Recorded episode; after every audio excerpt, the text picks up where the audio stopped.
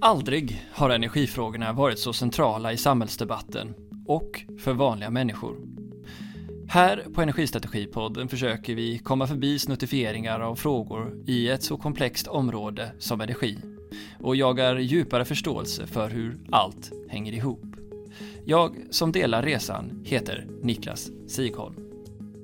Kostnadsökningen för stödtjänster slår nya rekord och en allt större obalans i elsystemet ger ökade behov och volymer för att hålla systemet i balans.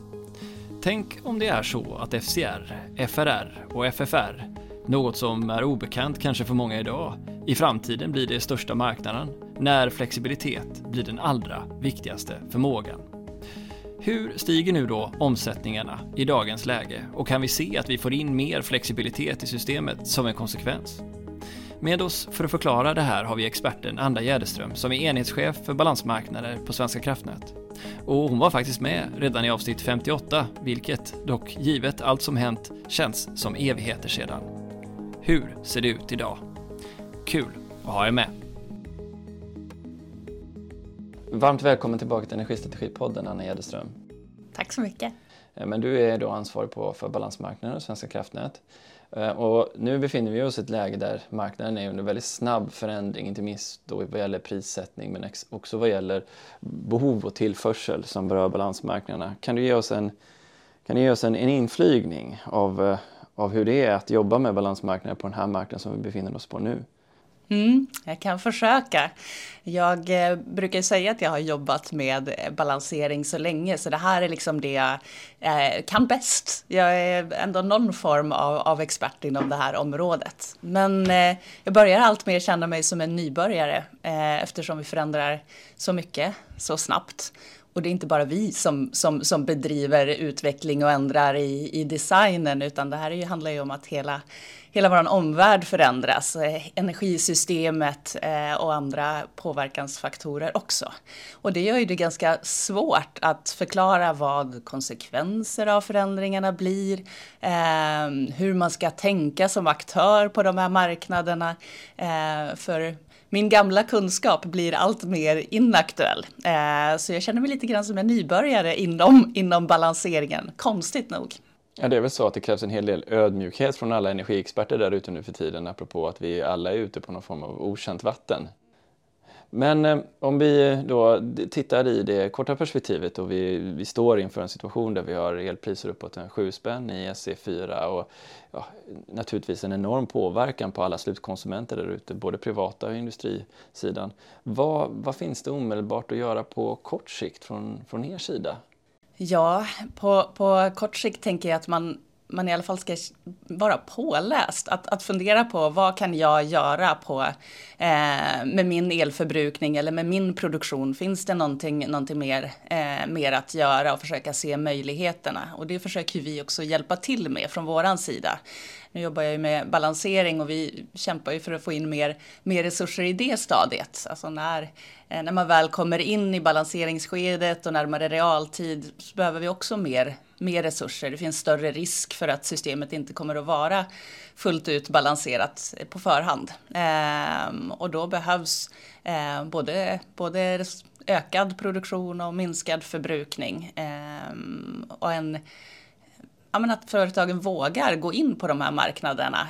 För jag tror att det finns goda ekonomiska incitament. Med högre elpriser så blir det också högre priser på balanseringsmarknaden. Och det kommer att kosta mer att vara i obalans. Just det. Ska vi backa lite då för allas förståelse? Så varje timme är ni ansvariga för att vi ska upprätthålla 50 hertz och balans i systemet. Det här är en komplex fråga. Det ska finnas precis lika mycket produktion som efterfrågan vid varje avräkningsperiod, eller avräkningstimme då. Kan du beskriva lite om vilka processer och vilka områden ni jobbar med för att kunna upprätthålla den balansen över hela elsystemet i Sverige?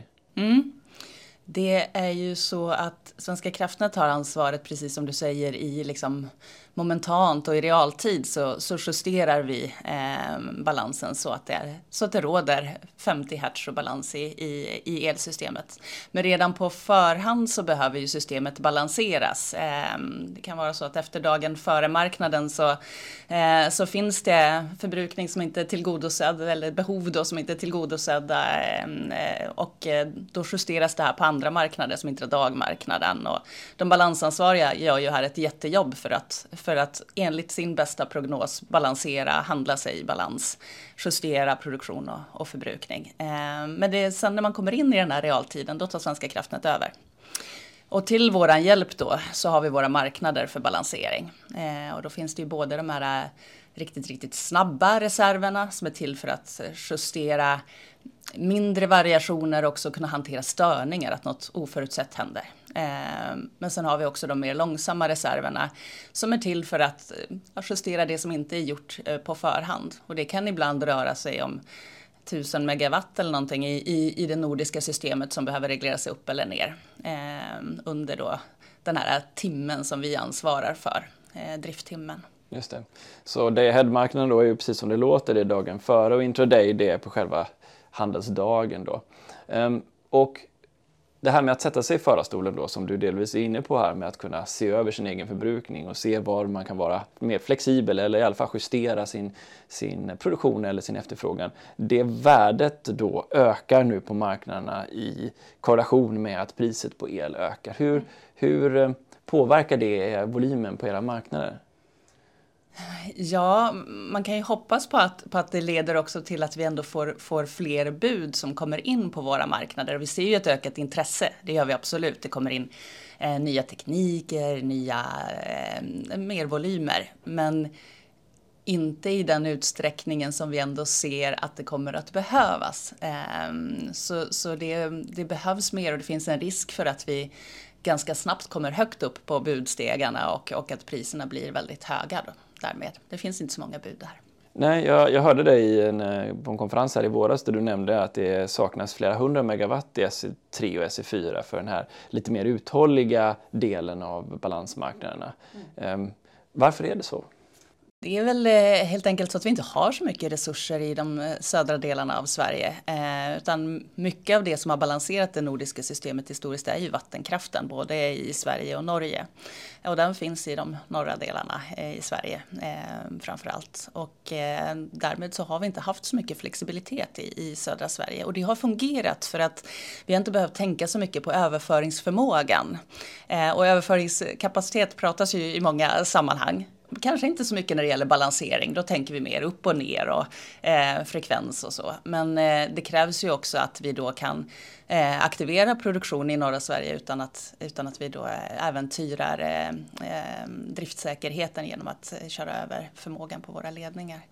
Så därför så blir det ju också viktigt att ha resurserna på rätt plats i elsystemet. Är det så att överföringen från SE2 till SE3 ibland behöver minskas för att också användas för balansering?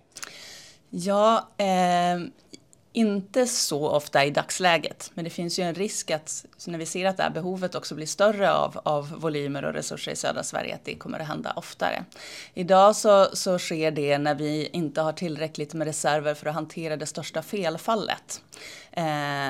Om vi ser att vi inte har tillräckligt med sådana reserver, då reserverar vi överföringskapacitet eller vi tilldelar mindre kapacitet till marknaden för att kunna då aktivera resurser i norr.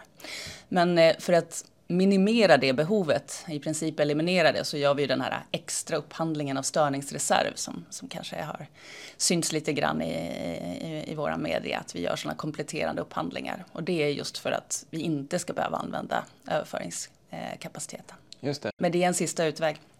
Ja, där har ni ju nyligen genomfört vissa förändringar då i enlighet med att harmonisera mot en gemensam EU-marknad där ni tar bort effektreserven, men effektreserven ska inte finnas på day-ahead-marknaden längre. Kan du förklara vad är det som ryms inom det här och varför? Effektreserven är ju någonting som vi har i det svenska systemet, och Finland har även det i sitt system för att hantera just timmar med kritisk effektbrist. Alltså när det finns risk för att det inte finns några resurser kvar. Det står också i det europeiska regelverket att man ska inte aktivera effektreserven om det inte är så att det finns risk att alla balanseringsresurser är uttömda. Och då är vår bedömning att den ordning som vi haft tidigare, där vi också har kunnat använda den på day-ahead för att minska risken för avkortning, att det inte är tillåtet, utan den ska sparas till att vi kommer närmare drifttimmen och ser att den verkligen har uttömt då, eller risk för uttömning av våra resurser för balanseringen. Så den finns ju fortfarande kvar, det är ingen förändring i att effektreserven inte kommer att finnas kvar om den väl behövs. Utan det handlar om att faktiskt säkerställa att den verkligen behövs och aktivera den då. Men samtidigt så minskar det ju volymerna på day-ahead-marknaden. Det gör det ju. Det finns ju därmed då en ökad risk för avkortning i day-ahead. Och vad betyder avkortning för de som inte... Ja, att inte de behoven eller efterfrågan på el kan tillfredsställas av de utbud av då produktion som finns där. Och det blir ju då en väldigt tydlig signal om att någonting behöver göras, att man behöver skrapa fram om det finns några fler bud som någon produktion man kan starta som man inte hade tänkt köra på day-ahead, eller någon förbrukning som kan dras ner för en då handeln som följer efter dagen före, närmare drifttimmen. Men blir det en sån situation kommer vi givetvis sätta effektreserven i beredskap och köra igång den så att den är förberedd för en aktivering längre fram. Och det kommer ju också gå ut marknadsmeddelanden om detta, så det kommer att bli väldigt tydligt vilken situation vi befinner oss i.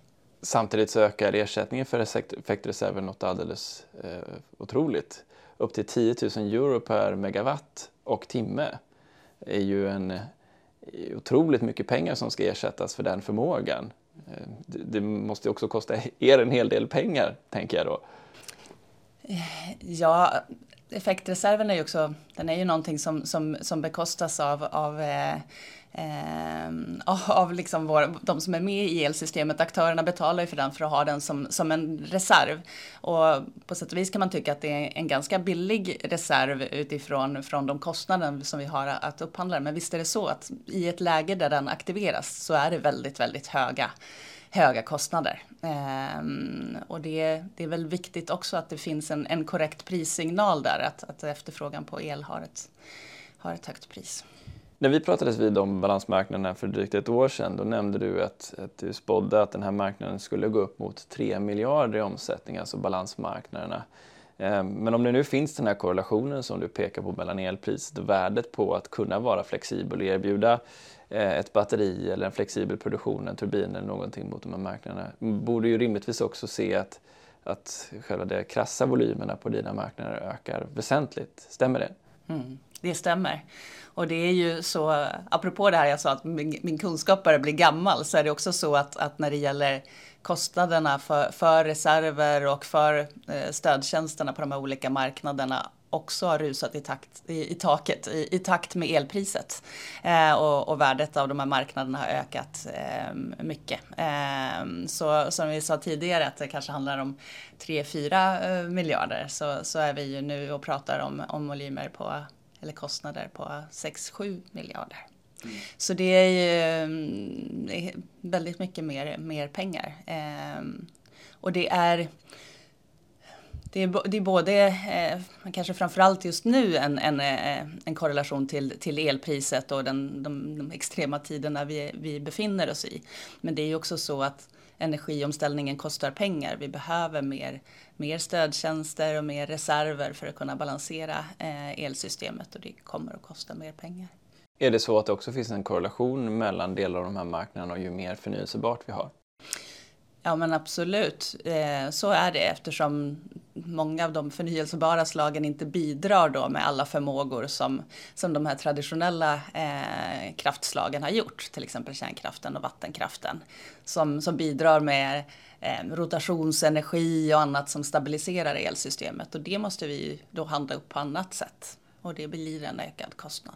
De här prissignalen då, följer ni Kan ni se att de högre priserna nu också månad för månad ger ett större utbud av tjänster som kan vara flexibla på era marknader? Ser ni nu att priser har gått upp och då ser vi ett himla uppsving?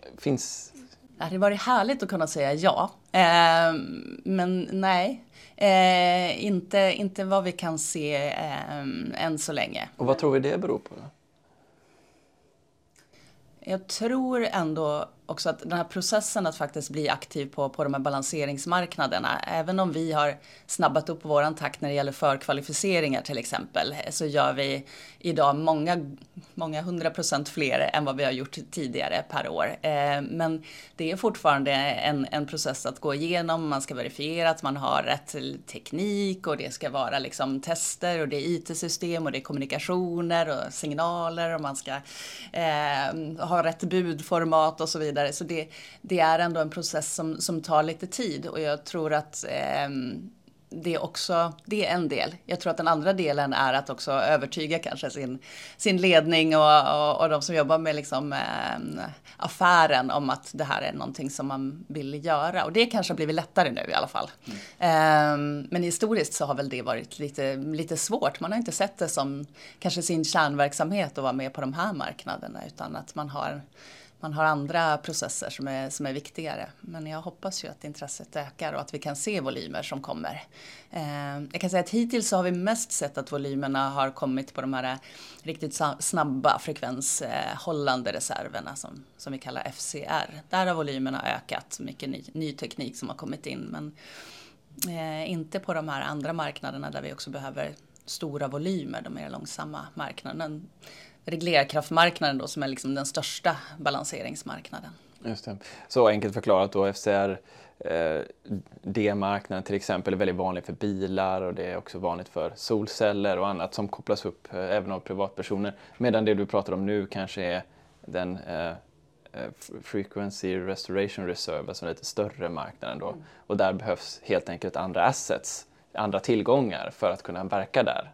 Ja, och det behövs precis, för det behövs oftast längre uthållighet. Vi har ju fortfarande timmarknader till exempel, och det ställer ju lite andra krav då på att du kan inte ha för litet lager, eller du måste kunna vara uthållig helt enkelt, och det är också större volymer som behövs.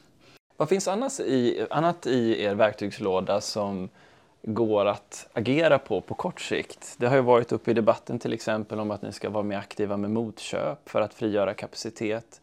Vad finns det för förslag och vad jobbar ni med? Ja, och jag kan tyvärr inte säga så mycket om de förslagen, men vi jobbar vidare med just mothandelslösningar som en viktig pusselbit i det här. Så det kommer förhoppningsvis att kunna kommuniceras ganska snart vilka lösningar vi tittar vidare på och går vidare med inom just mothandel. Så det är en del. Sen vet jag också att det startas upp ett projekt för en ny stödtjänst inom spänningsreglering. För det är också ett sätt att hålla uppe överföringsförmågan, att säkerställa spänningsstabiliteten då lokalt i vissa områden. Så det är också en viktig faktor för överföringskapaciteten. Det är ju det komplicerade med det här elsystemet, att det är så mycket som hänger ihop. Man kan liksom inte bara fokusera på en del, utan det blir många pusselbitar. Så där håller vi på att titta på en ny sån upphandling av en ny förmåga. Ja, och att kunna påverka så att säga kvaliteten på elen i nätet, vad medför det för vad är det för resultat ni får av det? Det är ju som sagt, för att kunna upprätthålla då överföringsförmågan i nätet, så behöver vi då säkerställa stabiliteten på olika sätt. Och då är det till exempel spänning en viktig del som gör att vi kan då hålla upp överföringskapaciteten och inte tvingas sänka den då, för att man riskerar annars att få ett felfall som man inte kan hantera. Och det är ju såklart viktigt i de här tiderna vi är i att kunna upprätthålla en hög överföringsförmåga. Det är en hög prioritet hos oss. Hur kopplar det här till den politiska diskussionen när man hör från vissa partier att man vill se en betalning för exempelvis den tjänst som kärnkraften tillhandahåller i form av rotationsenergi och reaktiv kraft? Hur förhåller sig de här till varandra? Jag tror att det är det är lite samma sak. Och det är verkligen, jag kan förstå att det kommer fram nu. Att ja, men det här borde betalas för. För att det är ju så att det är viktiga förmågor som också har ökat i värde i det nya systemet. Historiskt så bidrog ju väldigt stor del av vår produktionsapparat med de här förmågorna. Och man kan säga absolut att vi fick dem gratis på köpet. När det producerades el så räknades det liksom med. Och så är det inte idag. Och idag kommer vi behöva betala för dem. Och sen om det kommer att bli marknader eller om det blir någon form av ersättningsmodell eller incitament på andra sätt. Men jag tror absolut att det kommer att vara en del av den framtida lösningen att betala för rotationsenergi och spänning på något sätt. Så har jag svängmassa kan jag balansera eller kan jag erbjuda reaktiv effekt för ökad kvalitet i nätet, och inte orimligt att det också kommer ligga under någon del av ditt bord i framtiden eller den rollen du har bord. Ja, precis. Och vi har ju också utifrån att på att omvärlden förändras så förändrar vi också de verksamhetsområden vi jobbar med. Och jag har jobbat liksom traditionellt med balansering. Vi har också bildat en ny enhet som heter Nya stödtjänster och nätutnyttjande. Vi får se hur länge den heter Nya stödtjänster. Men det är min kollega Staffan Engström som jobbar mycket med de här nya tjänsterna och kring rotationsenergi och spänning och lokal flexibilitet för att hantera kapacitetsbrist lokalt. Om en del är då, som du nämnde förut, apropå att tillgängliggöra flexibilitet i näten är förståelsen i ledningsgrupper och förstå vad värdet är. De kanske inte känner till dig och din marknad alls och det här är helt nytt för dem. Och samtidigt då som potentialen och värdet av den flexibiliteten har ökat, så medför det här också, som du kanske röddade vid tidigare, men också vissa tekniska krav. Tekniska krav på hur man ska vara uppkopplad, tekniska krav på hur man kan kommunicera, tekniska krav i kontrollrummen hos de lokala enhetsbolagen för att kunna veta hur man ska avropa de här tjänsterna. Vi har haft de här testbäddarna med Stockholm Flex bland annat. Vad ser ni för behov av utrullningen av även den här typen av tjänster lokalt? Har ni gjort någon sån bedömning eller finns det någon sån åsikt från er?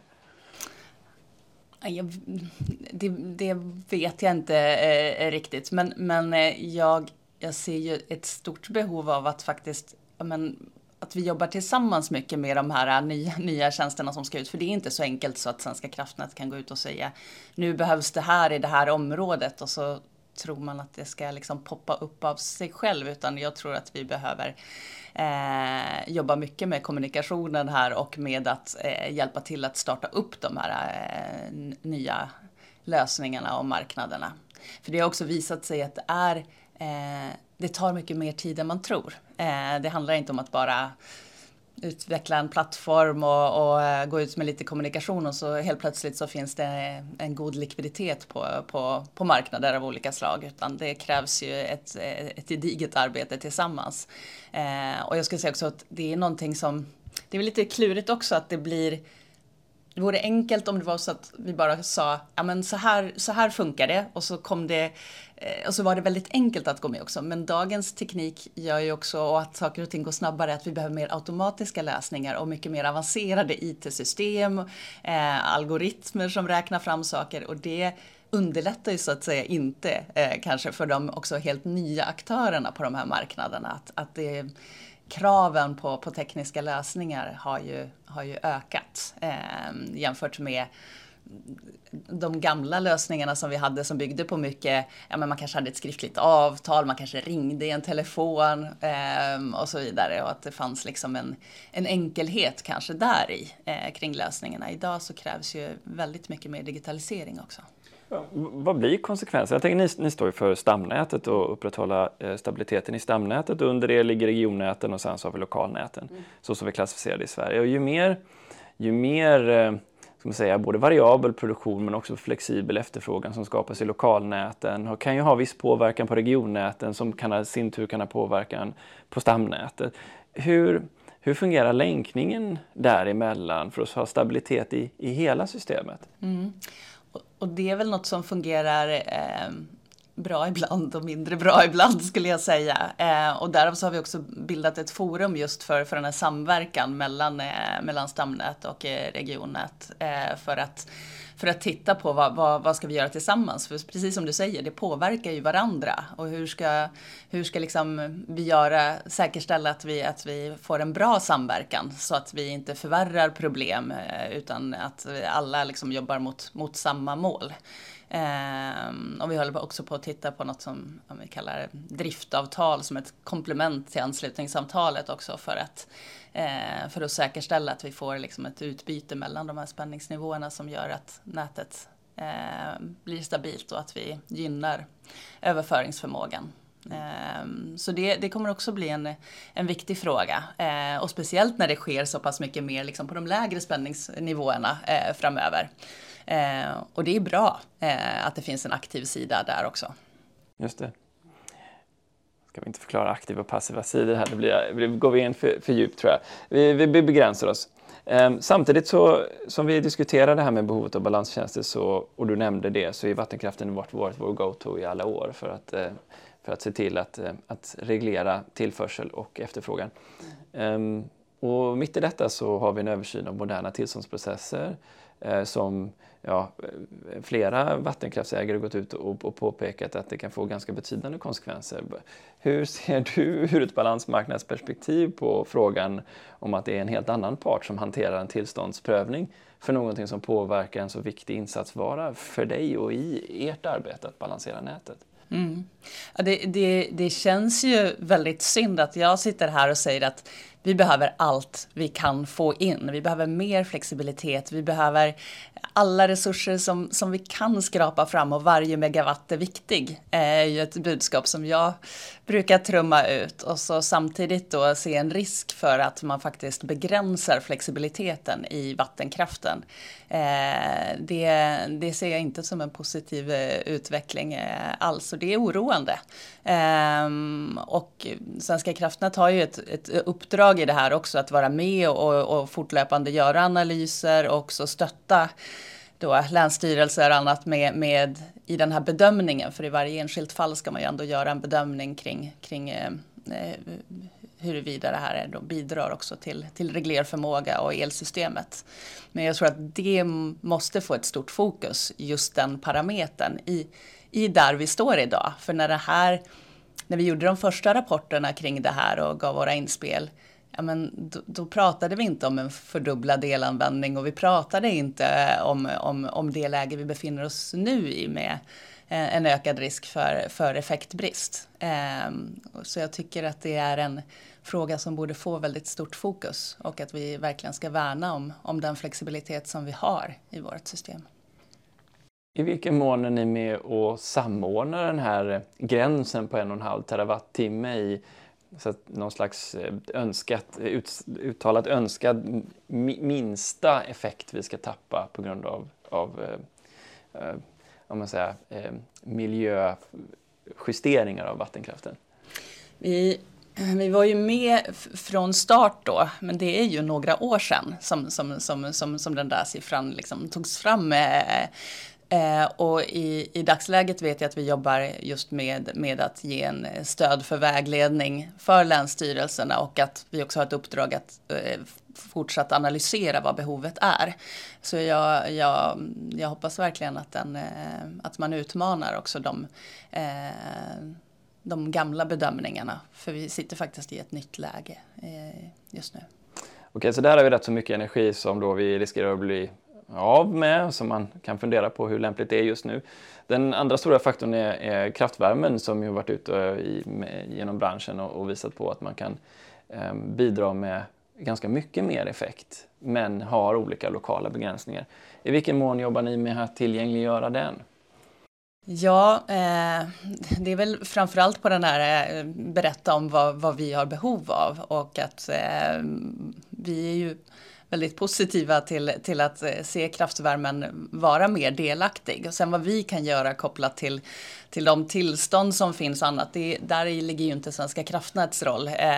Men vi kan säga att vi tror att kraftvärmen skulle behöva vara med mer på alla marknader för el just nu. Det vore väldigt positivt om vi kunde få in kraftvärmen på balansmarknaderna också. Ser du några bolag som går före där och som redan nu är på väg in i balansmarknaden? Det förs dialog i alla fall med ett flertal, och vi har ju också i den här jakten på mothandelsresurser där vi då har bett om att få information av de som har resurser i framförallt södra Sverige, så har vi ju också fått kontakt med en hel del företag som är intressanta. Okej, om vi tittar på lite längre sikt då, för att säkerställa balansen över längre tid, så har Nordisk balansmarknad, det pratade vi även om förra gången, men pågått ett tag. Beskriv, vad är ambitionen med Nordisk balansmarknad? Ja, det är ju att säkerställa att vi har en balansering som funkar även i det framtida elsystemet. Och det handlar om att säkerställa både att vi har tillräckliga resurser. Och då tror vi mycket på att skapa gemensamma marknader som då skapar ett större utbud och en större trygghet.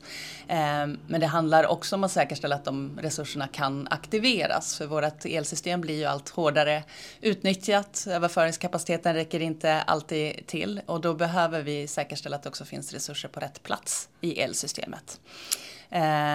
Och det här gör vi också för att kunna ansluta oss till de europeiska plattformarna. För de bygger på att man kan aktivera resurser i varje delområde och veta hur kapaciteten ser ut mellan områdena och att få tydliga prissignaler. Och det är ju en säkerhet också att vi kopplar oss mot de europeiska plattformarna, för då kan vi få till en ökad trygghet i balanseringen i hela Europa. Och det betyder då att balansmarknaderna kommer vara kopplade till elprisområden? Det stämmer. Men sen så påverkar det också prissättningen. Ja, men det gör det. Och det handlar också om en europeisk harmonisering där, med att vi säkerställer att vi har samma typ av prissättning i hela Europa, så att det ska gå att då delta på de här marknaderna och ha samma konkurrensförhållanden. Och det ger också en ökad möjlighet för aktörerna i Sverige. Men det innebär ju också att vi behöver sätta ett värde på kapaciteten. Om vi nu ska använda oss av överföringskapacitet för att aktivera resurser i ett annat område, så behöver det också ha ett värde och som påverkar priset i områdena. Så det blir ett annat typ av balansering än idag, där vi kanske mer har kunnat titta på hela Norden och säga att det spelar inte så stor roll var vi aktiverar de här resurserna eller vilket elområde som egentligen hade behovet, utan vi tittar på helheten. Det kommer att bli tydligare prissignaler framåt. Och det kommer att bli tydligt där man kan se var obalanserna finns också. Det är ingen högoddsare var någonstans i Sverige det är just nu i alla fall. Nej. Hej.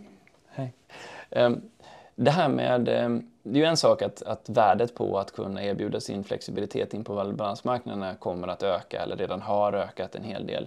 Men så också risken för att vara i obalans. Om man tar den marknaden istället kring obalanser, hur fungerar det? Ja, om jag nu är balansansvarig. Om du är balansansvarig så är det ju så att du planerar dig så gott i balans som du kan. Och 45 minuter då innan drifttimmen börjar så tar vi över. Och den obalans som du då har, den kommer du att få betala för. Och hur mycket du får betala, det har att göra med hur mycket reserver som behöver aktiveras. Och behöver vi då aktivera väldigt mycket reserver för att hantera den timmen, så kommer priset att bli högt. Och det kommer ju då påverka vad du ska betala för din obalans. Och i takt med att elpriserna på day-ahead-marknaden stiger, så stiger också priserna på reglerkraftmarknaden och för reserverna. Och ni gick ut och annonserade att ni ville höja det här maxpriset från 5 000 euro per megawatt till 10 000 här tidigare i år. Och det föranledde ju då frågan till mig, men om elpriset är högre, vad händer då? För då skulle jag som balansansvarig kunna tänka att ja, men då är det ju värt att ta kostnaden på obalansen. Om det är så att priset för det att köpa in det är högre än att ta obalansen så att säga. Mm. Hur tänker ni kring det? Och det är precis därför som vi vill då höja maxpriset på reglerkraftmarknaden då, för att inte riskera att vi hamnar i en situation där priset dagen före är högre än vad det är för balanseringen. Det vore ju inte ett bra läge om aktörerna känner att det är bättre att låta obalansen vara och så får man hantera det sen, vi tar den smällen, för det är inte säkert då att det finns tillräckligt med resurser och för att reglera det här. Och att vara i obalans är ju ingenting som balansansvariga vill såklart. Den risken vill man ju naturligtvis inte ta. Givetvis vet ju alla som är med produktion det.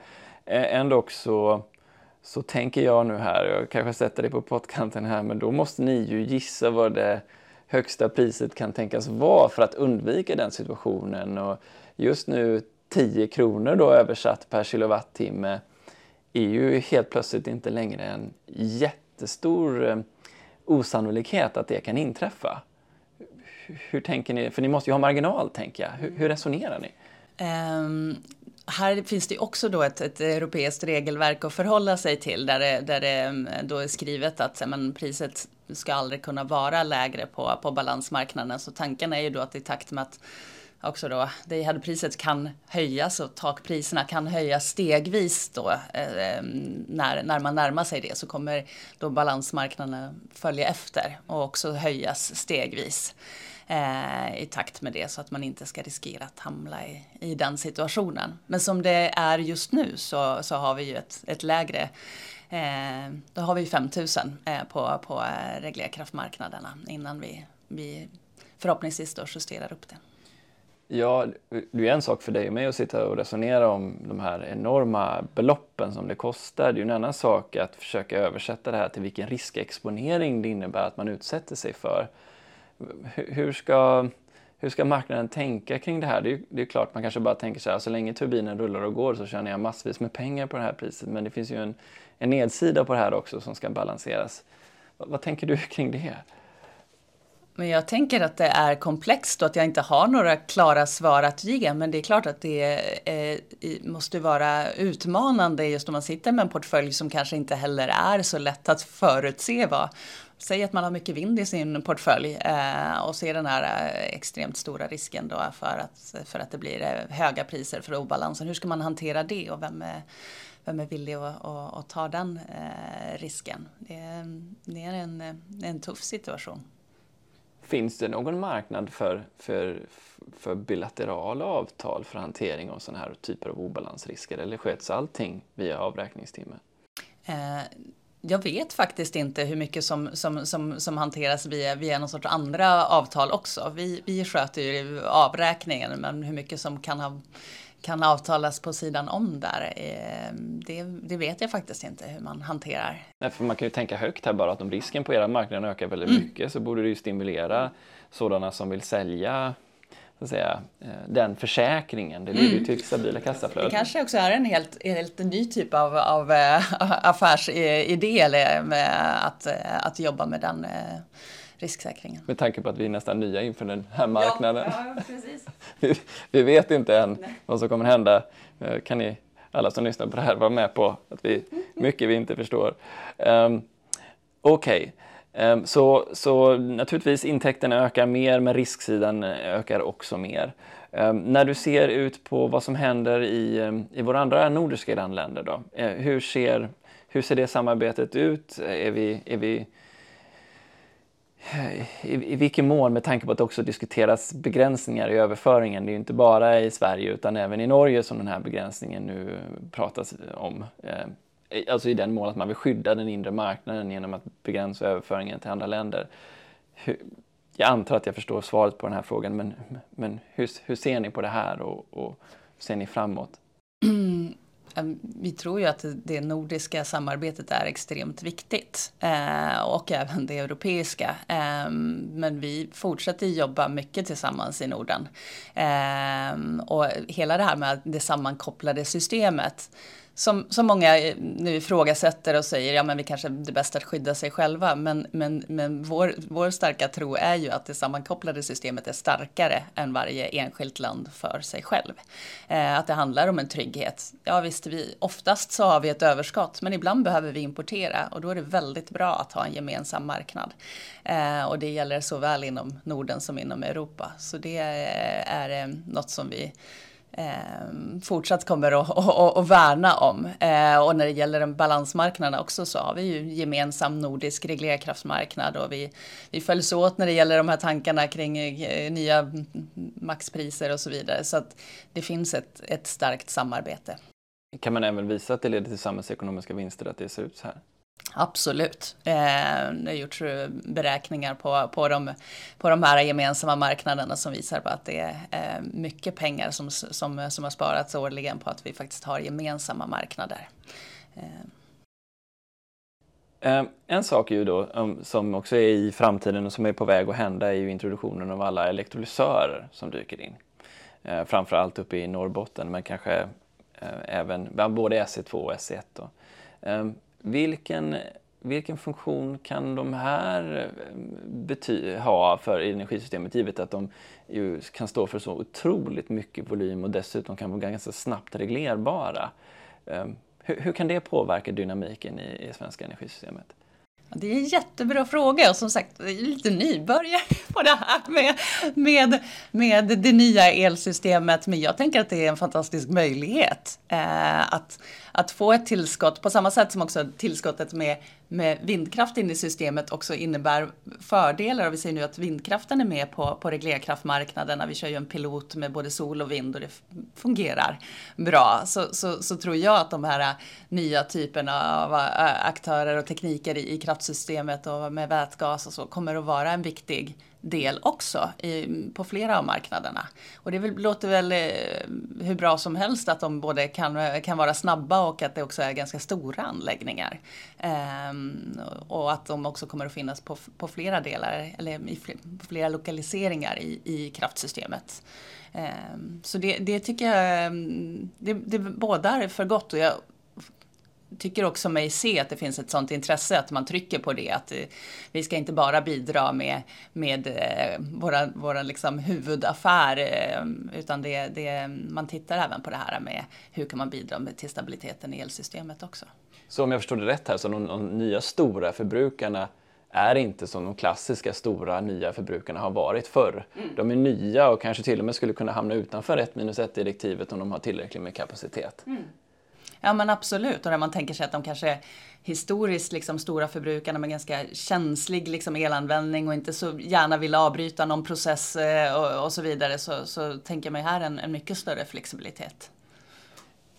Och avslutningsvis då, om du blickar ut i världen under din spaning och du ser på alla marknader som finns där ute, så är det ju flera som rör sig mot den här, i vissa perspektiv allt mer variabla och kanske helt förnyelsebara situationen. Vad tycker du dig se i hur de piloter som pågår internationellt översätter till att också ha ett fungerande elnät?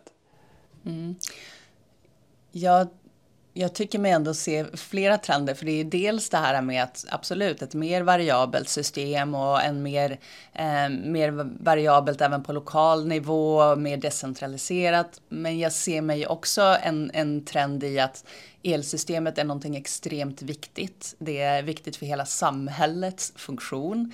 Det är någonting som behöver skyddas, någonting som vi behöver liksom ha en ökad säkerhet kring, kanske mer reserver och så vidare. Så att det finns liksom, och då på liksom central nivå, någon sorts liksom nationellt ansvar, men med samarbete med övriga. Så att både trenden kring att det kommer att bli förnyelsebart, det kommer att bli mer variabelt, mer flexibelt och mer tekniskt komplext. Men också någon sorts tillbakagång till att okej, men det här är faktiskt en extremt viktig tillgång och en infrastruktur som behöver skyddas. Och,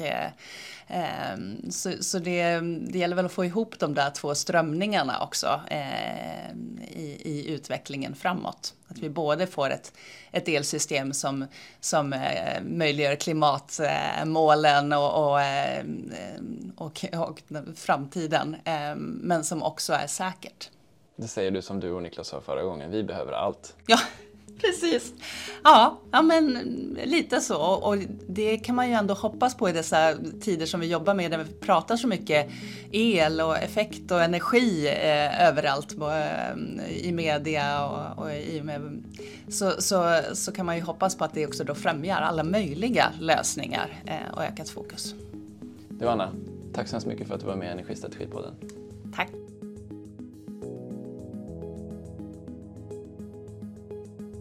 Vi är nu på väg mot 2 olika områden. Ett om hur viktig cirkularitet är och hur det kopplar ihop lantbruk, livsmedel och skog med energibärare. Och ett som handlar om utvecklingen av elektrobränslen. Spännande frågor som vi ser fram emot att dela med er. Vi hörs!